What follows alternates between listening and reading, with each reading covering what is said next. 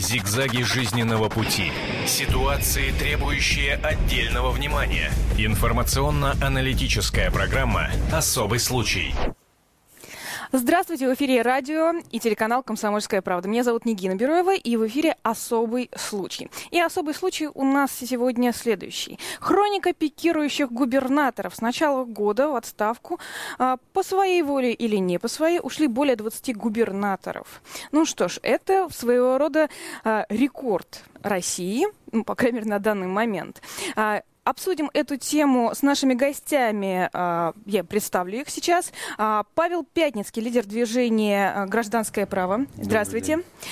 Сергей Рженков, политолог. Добрый день. Здравствуйте. И Борис Резник, член комитета Госдумы по безопасности и противодействию коррупции. Здравствуйте.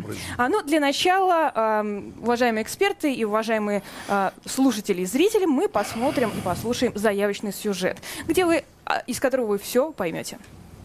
С начала года досрочно ушли в отставку или лишились своих постов в связи с окончанием срока полномочий 25 руководителей регионов. Расставаться с губернаторским креслом чиновникам приходилось по разным причинам. Одни показали себя не с лучшей руководящей стороны, другие оконфузились на парламентских или президентских выборах. Год начался с отставки главы Архангельской области Ильи Михальчука. Эксперты считают, что его отставка связана с результатом на декабрьских выборах в Госдуму. «Единая Россия» набрала тогда 32% голосов. Есть еще одна причина отставки губернатора – рост тарифов на коммуналку. Пострадал за выборы и глава Волгоградской области Анатолий Бровко. В его регионе «Единая Россия» получила тоже аномально низкий результат – 35,5%. А в начале 2012 года Путин объявил, что только 15% жителей области положительно оценивают его работу. Своего поста лишился и глава Приморского края Сергей Дарькин. Он командовал на Дальнем Востоке с 2001 года. Все это время оказывался замешан в коррупционных и криминальных скандалах. Впрочем, безработным Дарькин оставался совсем недолго. 19 июля Дмитрий Медведев подписал указ о назначении отставного чиновника заместителем министра Минрегионразвития. За последние месяцы президентства Дмитрия Медведева и первый месяц президентства Владимира Путина были переназначены губернаторы Иркутской, Омской, Свердловской, Ленинградской, Московской, Самарской, Томской и ряда других областей. Что это? Профессиональная чистка в рядах региональных руководителей? И изменение ли ситуация в регионах в лучшую сторону с приходом новых губернаторов? Поговорим в программе «Особый случай» на телевидении и радио «Комсомольская правда».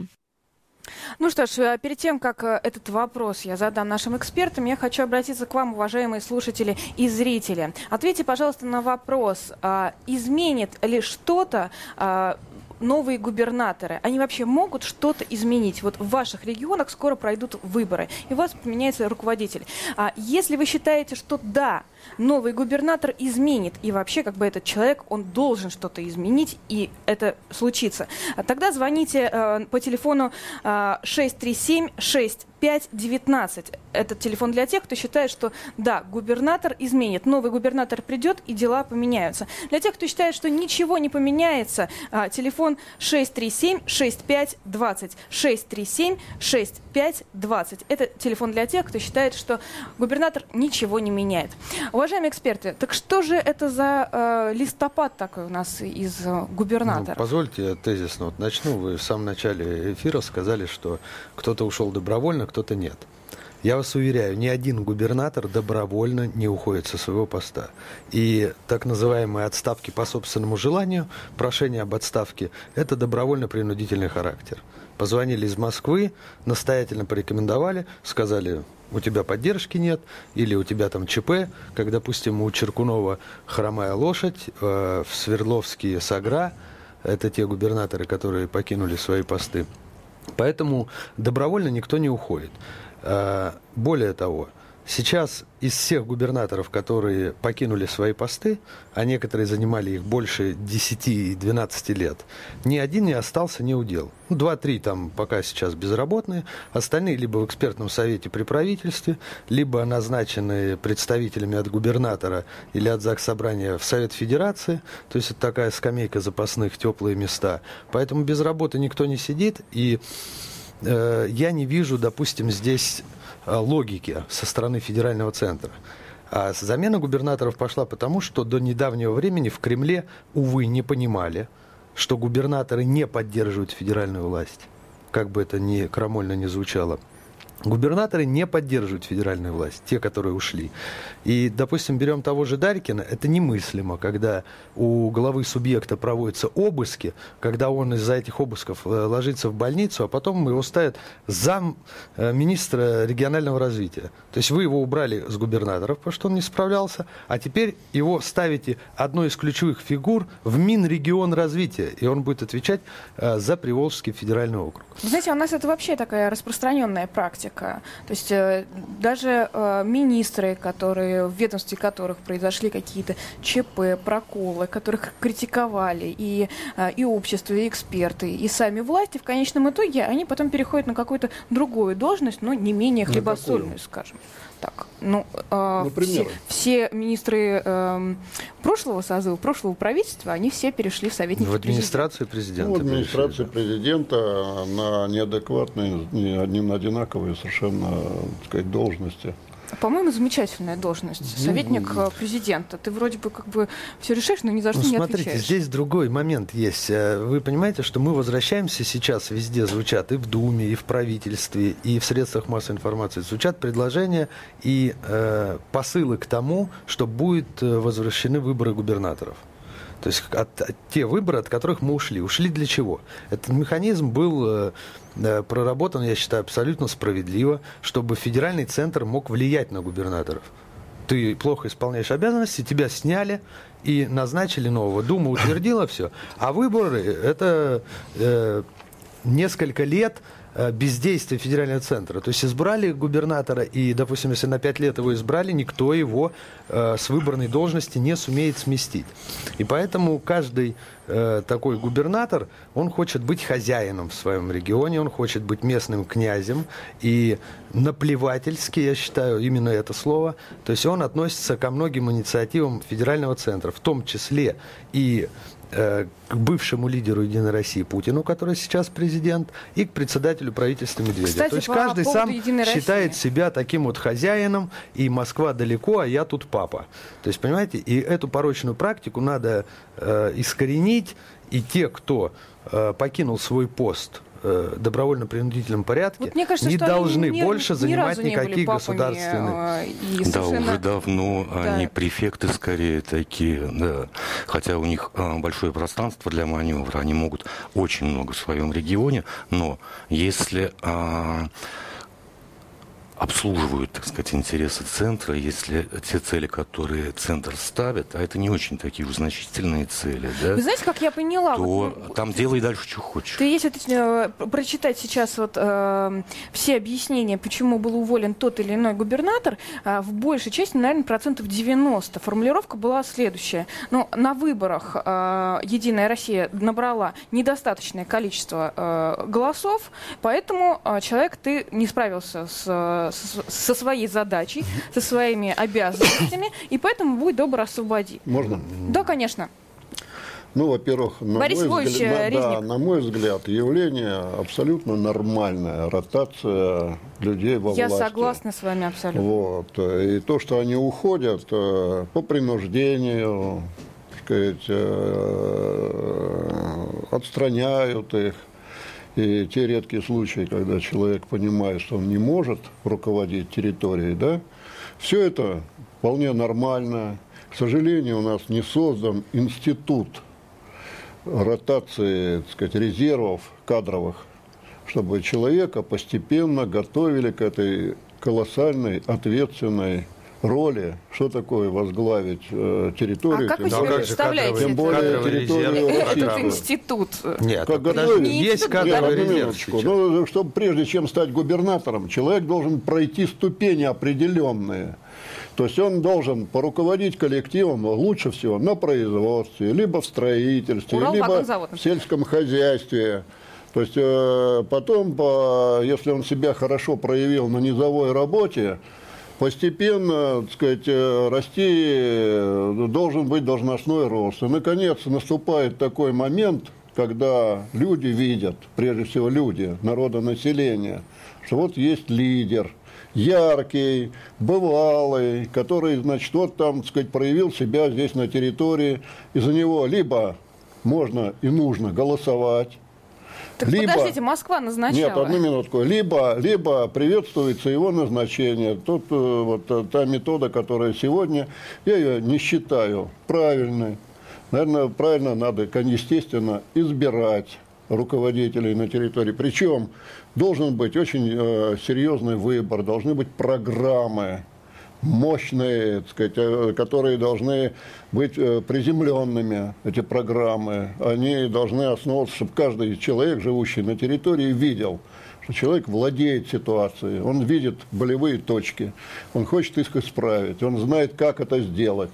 Знаете, вот. Я вам скажу. И тогда люди за такого человека. Это не идеальная картина, это картина очень старая, еще с советских времен, да, то есть иерархическая лестница, вот он будет подниматься с низовой работы до там, губернатора, да, в прошлом там, до первого секретаря обкома. Но, к сожалению, людям сейчас не нужны ни программы, ни какие-то альтернативные выборы, ни широкий круг кандидатов. Людям сейчас нужно увидеть реальные дела. Понимаете? И сейчас они хотят крови, понимаете? Вот крови в переносном смысле.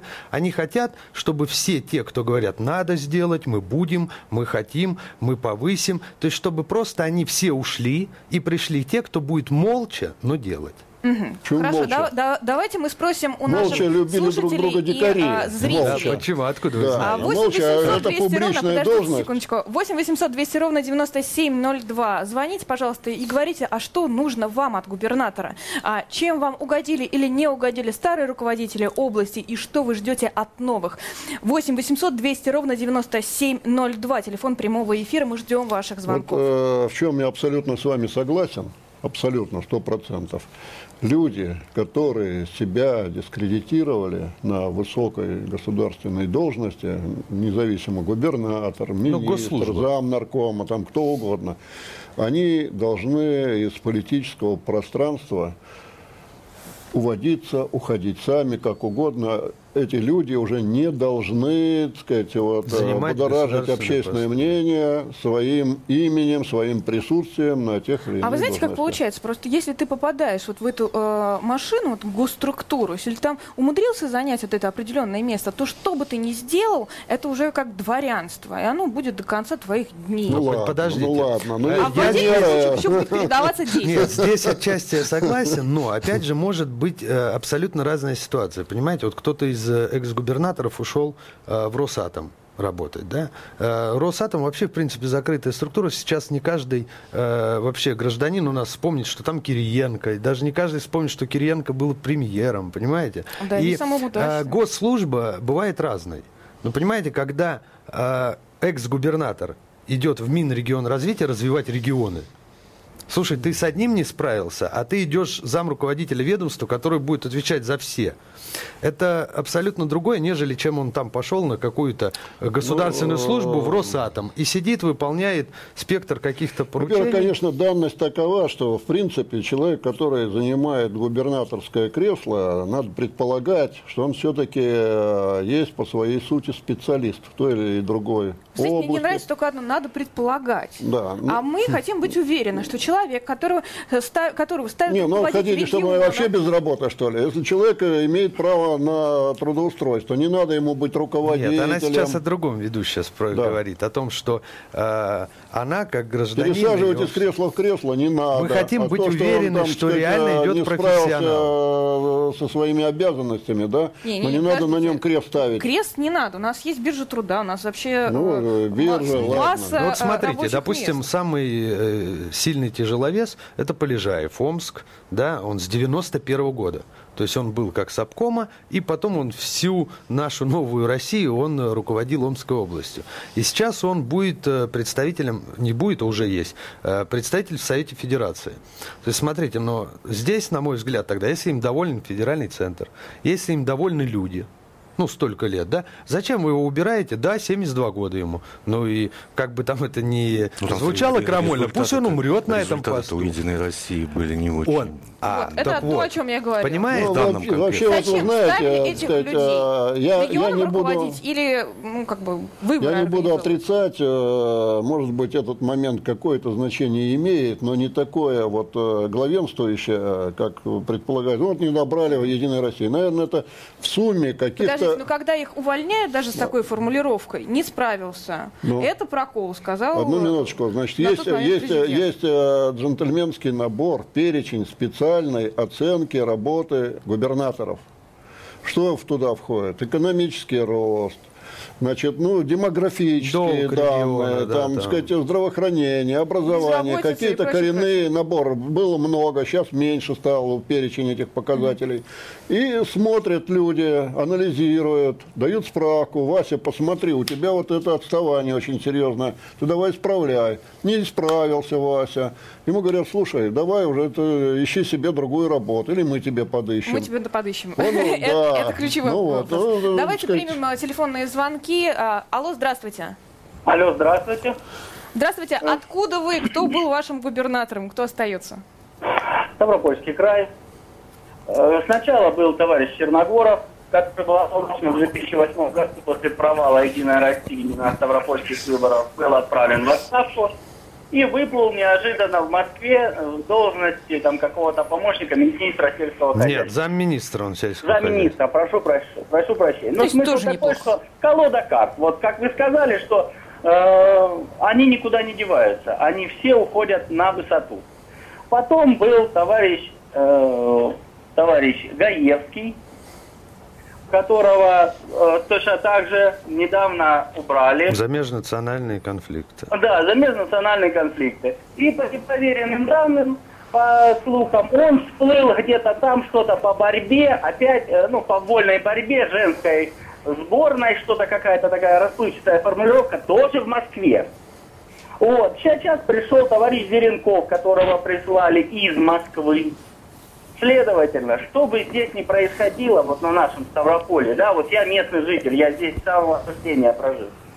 Извините за это все, да им плевать, они знают, что если даже они что-то натворят, или даже Единая Россия наберет 0, у них будет теплое место. Они ни за что не отвечают.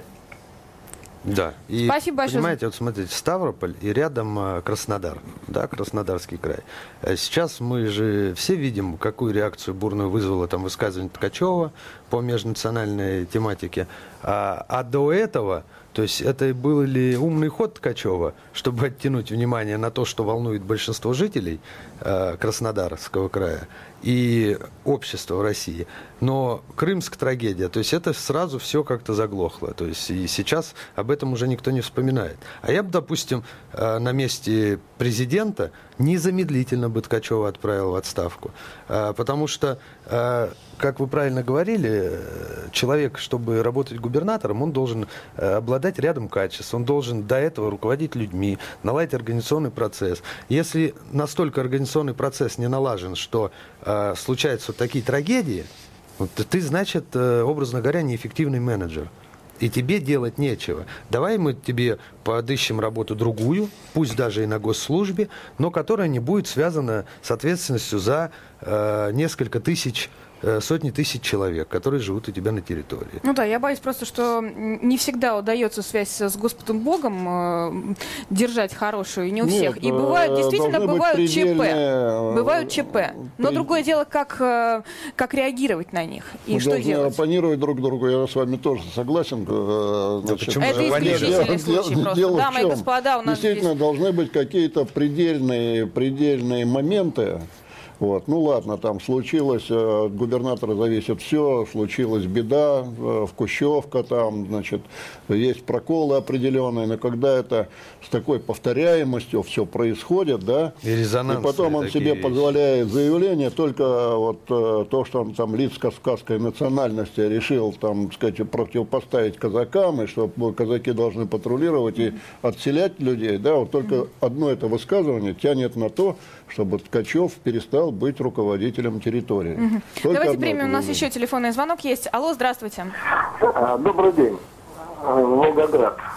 У нас Краснодарского сняли не так давно и поставили нового губернатора, тоже ставленник Москвы, скажем так, бывший мэр Астрахани. В Астрахани все не очень хорошо. В городе, как в таковом, я там неоднократно бываю, вижу, но его повысили, поставили на огромную Волгоградскую область. Не знаю, чем это руководствовалось, но, однако, он настоит. А по поводу губернатора Краснодарского края, вы знаете, если бы его сняли с Краснодарского края и поставили на Волгоград, я бы был бы рад. Он успешный менеджер, у них прекрасные дороги, у них все хорошо. Но вы думаете еще, что климат есть, понимаете, есть климат, есть инвестиции определенные финансовые, да, которые на юг проще люди вкладывают, да, бизнес проще идет на юг. И не только люди, да, сколько государство и правительство. Конечно, идут. И это и курортные зоны, и как бы с Волгоградом тоже нельзя. Волгоградский губернатор, его полет в Италию или в Испанию, куда там он летал-то со всеми депутатами. Вы знаете, дискуссию мы продолжим буквально через несколько минут после короткого выпуска новостей. Мы ждем ваших звонков, уважаемые слушатели и зрители. По телефону 8 800 200 ровно 97,2. Отвечайте на вопрос о ваших губернаторах. Это программа «Особый случай». Меня зовут Нигина Бероева. Оставайтесь, сейчас будет выпуск новостей, а дальше мы продолжим на радио и телеканале «Комсомольская правда». Об этом нельзя не говорить. «Особый случай». Здравствуйте, эфир на телеканале и радио. «Комсомольская правда» продолжается. Это программа «Особый случай». Меня зовут Нигина Бероева. Представляю гостей в студии. Павел Пятницкий, лидер движения «Гражданское право». Сергей Рженков, политолог. Здравствуйте. И Борис Резник, член Комитета Госдумы по безопасности и противодействию коррупции. Обсуждаем мы сегодня следующее явление. Звездопад губернаторов. Звездопад или листопад. Можете называть как угодно. И мы вас спрашиваем. Уважаемые граждане из разных-разных регионов России, именно у вас поснимали губернаторов и осенью будут назначать других. Нет, не назначать, а вы сами будете выбирать новых губернаторов. И вот у нас вопрос для голосования.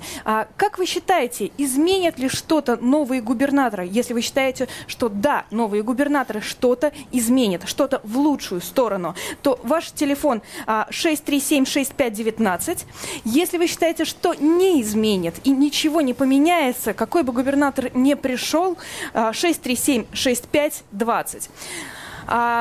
Также мы принимаем звонки по телефону 8 800 97 02.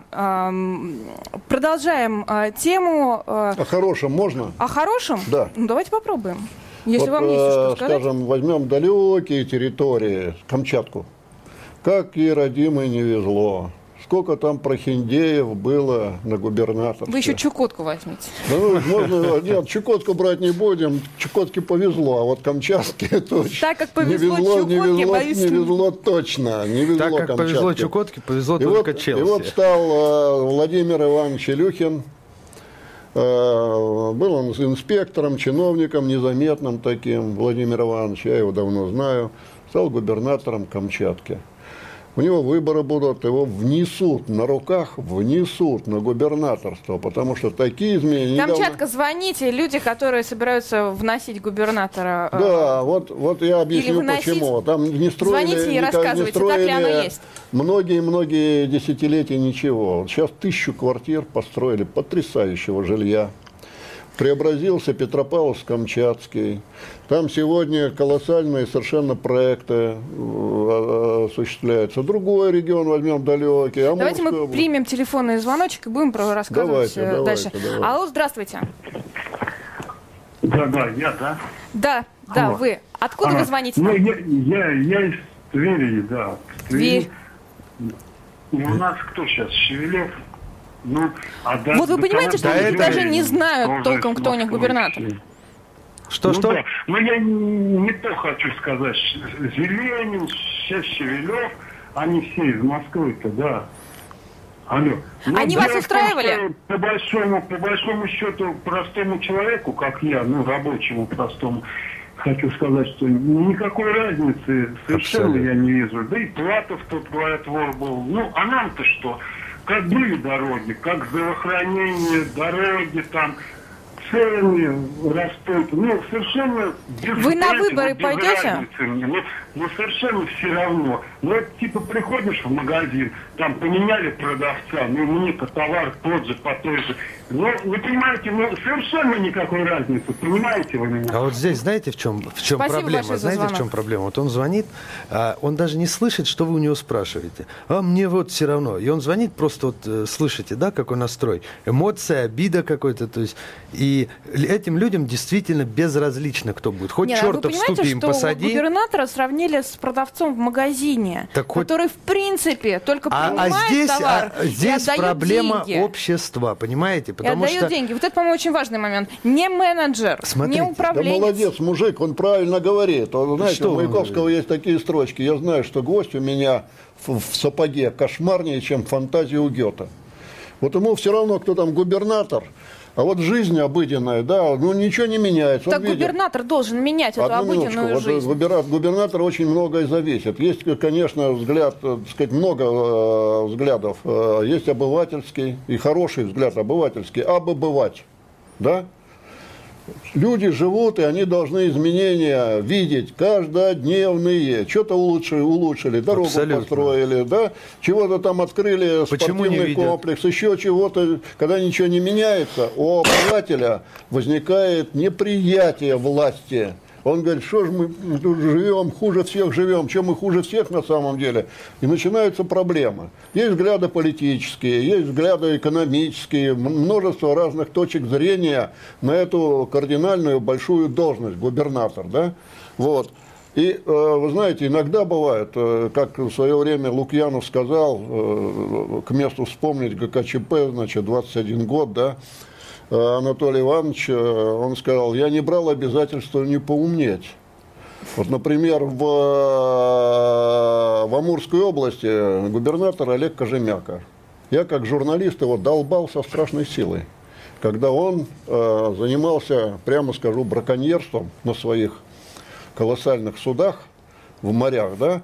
Он стал чиновником, я к нему относился с большим предубеждением. Сегодня он действительно вот на губернаторстве уже несколько лет в Амурской области. Колоссальные изменения. Что, рыба закончилась, да? Помню, да, и говорят, что поубавил свой аппетит. А может, ему не надо было обогащаться еще, потому что он богатеньким Буратино сел на эту должность, да? Вот. Но, значит, тем не менее, есть примеры нормальные. Амурская мечта называется. А давайте примем еще один телефонный звонок. Алло, здравствуйте. Здравствуйте. Московская область. Честно, очень рад был, когда назначен был господин Шойгу в Московской области. Да, почему-то этот человек очень вызывает доверие, уважение к его работе. Но мне кажется, что система все-таки его сломает. Потому что на места у нас назначают люди. Такое ощущение, в принципе, кто видит, тот может и замечает. Либо кассиры, либо сборщики голосов, понимаете? Вот даже не будем отходить от губернаторов, господин Чубайс. Разрушил просто. Развалил энергетику, ему дали хорошее местечко, нанотехнологии, где выделяются огромнейшие деньги, понимаете? Ну, народ-то, кто хоть чуть-чуть думает... А при чем тут, смотрите, при чем тут огромные деньги Чубайса и вы в вашей Московской области? Вы понимаете, это напоминает как? А вот у меня там «Жигули», ну вот у соседа «Волга», да? Нет, я не заглядываю в чужой кошелек. Громов, вы считаете, достойно работал губернатором Громов? Нет, не достойно. У Громова... Три его главных ошибки, на ваш взгляд. Самая главная его ошибка – это его команда. Это коррупционность его команды. Так я вам более скажу, это ошибка всех чиновников России. Это третья российская беда. Начиная с президента. Ну, понимаете, вы совершенно верно. Вот и человек сравнил то, что ставят продавца, а здесь... Я могу сказать, это либо кассиры себя, либо сборщики голосов для Единой России стараются. Не справился следующий. И абсолютно наплевать на мнение народа, кто что и о чем думает. Понимаете, спасибо. Спасибо большое. Ну, смотрите, сборщики голосов и... продавцы в магазине. Смотрите, вот у нас осенью череда выборов. У нас наконец-таки возвращаются губернаторские выборы. Что вы думаете, что-то изменится? Как они будут проходить? Как это явление? Пожалуйста. Потому губернаторов и меняли так срочно и много, да, что это одна задача, конечно, да. В ближайшие годы, вот сейчас 5 выборов пройдут, в марте там будет 5-7, может быть, больше чуть. И А под это тоже надо было как бы вот срочно сделать. Это на поверхности лежит абсолютно. Но есть другая такая вот немножко скрытая вещь, которую здесь как бы обсуждали в плане того, там, персоны, хорошие, нехорошие, там, организаторы, неорганизаторы. Но есть такая институциональная вещь. То есть есть проблема так называемая принципал-агентских отношений, и с ней как бы столкнулась вот эта вот самая вертикаль власти очень серьезно. То есть нельзя, даже если людей ты контролируешь, да, нельзя их полностью контролировать. Да, и как с этим быть? То есть вот те самые как бы результаты, по которым оцениваются губернаторы, они такие были формальные, и их как бы вот решили менять. Сначала решили в следующем году менять, да, то есть в связи с бюджетом, там, проверка, то есть по программно-проектному методу, то есть результаты. Знаете, меня больше волнует, на кого будут работать следующие губернаторы, выбранные губернаторы? Ну вот сейчас отложили введение на 2014 год в бюджете. Приказы федерального центра и работать на себя. Да, это правильно совершенно. Вот центр заинтересован в том, чтобы сократить уровень, если говорить таким прямым текстом, коррупции, да, которые чаще всего вокруг губернатора, так сказать, и развивается. Вокруг мэра крупного города. Я здесь не соглашусь кардинально. Да. Почему? Потому что выборность губернатора – это потеря жесткого контроля с центра. Понимаете? Так нет, его извините, избрали. Это, я не случайно начал принципал-агентские отношения. Как эта проблема решается? У нас беда в России, что все хотят распределить зону ответственности. Понимаете? Никто не хочет отвечать. Начиная с президента, заканчивая Думой. В Думе там сидит 85-го года рождения девочка. Так это не зам председателя комитета по образованию. Везде, да? В экономике. Мальчик, так, который окончил Академию ФСБ и Академию Госслужбы, по идее, должен в вашем комитете быть. Ну да, кто конкретно окончил. А он в комитете по земельным отношениям и строительству, понимаете? То есть и никто не хочет ни за что отвечать. Да я не помню все фамилии, 450. Так вы говорите, человек, что нужно усилить контрольный оборот. Конечно. Как-то. А почему и вы не считаете, она будет что... мешать только, понимаете? Выборность будет мешать. Давайте это форма контроля. Давайте у избирателя спросим. То есть у нас и центр заинтересован еще в дополнительном таком контроле. Алло, здравствуйте. Алло, здравствуйте. Здравствуйте, я из Барнаула, Михаил меня зовут. Я вот тоже вот эта система выборов, которая существует, мы все время уже готовый результат обжевываем. А я предлагаю просто обсудить элементарную вещь. Например, она заключается в чем? Что выборы, которые сейчас, схема, в которую мы постоянно крутимся, и в том числе сейчас вернемся к избранию губернаторов, вернемся мы к тому же, от чего мы ушли. Абсолютно. Все знают, что случилось в Алтайский край, все знают. С этого момента, как только у нас Евдокимова убрали, сами знают, каким способом, условно, значит, неприятным способом, грязным. И с этого момента начались назначения Путиным. Потому что он то ли чего-то запереживал, то ли что. Но можно было, если мы действительно демократическая страна, да, действительно, возможно, он не совсем компетентен, но у него была совесть. И человек его выбирал не потому, что он там компетентный, а потому, что у него был человек, который ответственный, который за него люди могли пойти. Я вот к чему все веду. То есть нам нужно разделить систему выборов и привести их в нормальное, нужное русло. Во-первых, у нас есть экономика, куда нужно избирать людей. А вторая – это место, где мы проживаем, условно говоря, это округа. Вот здесь надо спокойно разобраться, сесть один раз, и на всю жизнь закончить эту тему. Избираться мы должны из самоуправления. Люди не должны выбирать президента и губернатора. Они должны выбирать людей, которые знают у себя в доме, из чего, как складывается определенная политика и экономика. Спасибо вам большое. У нас остается очень-очень мало времени. Давайте подрезюмируем наш разговор вот по несколько слов. Что вы ждете от этой осени и от смены губернаторов? Буквально по несколько слов, у нас осталось прям считанные минуты. Пожалуйста. С меня начинаем? Давайте. Я надеюсь, что...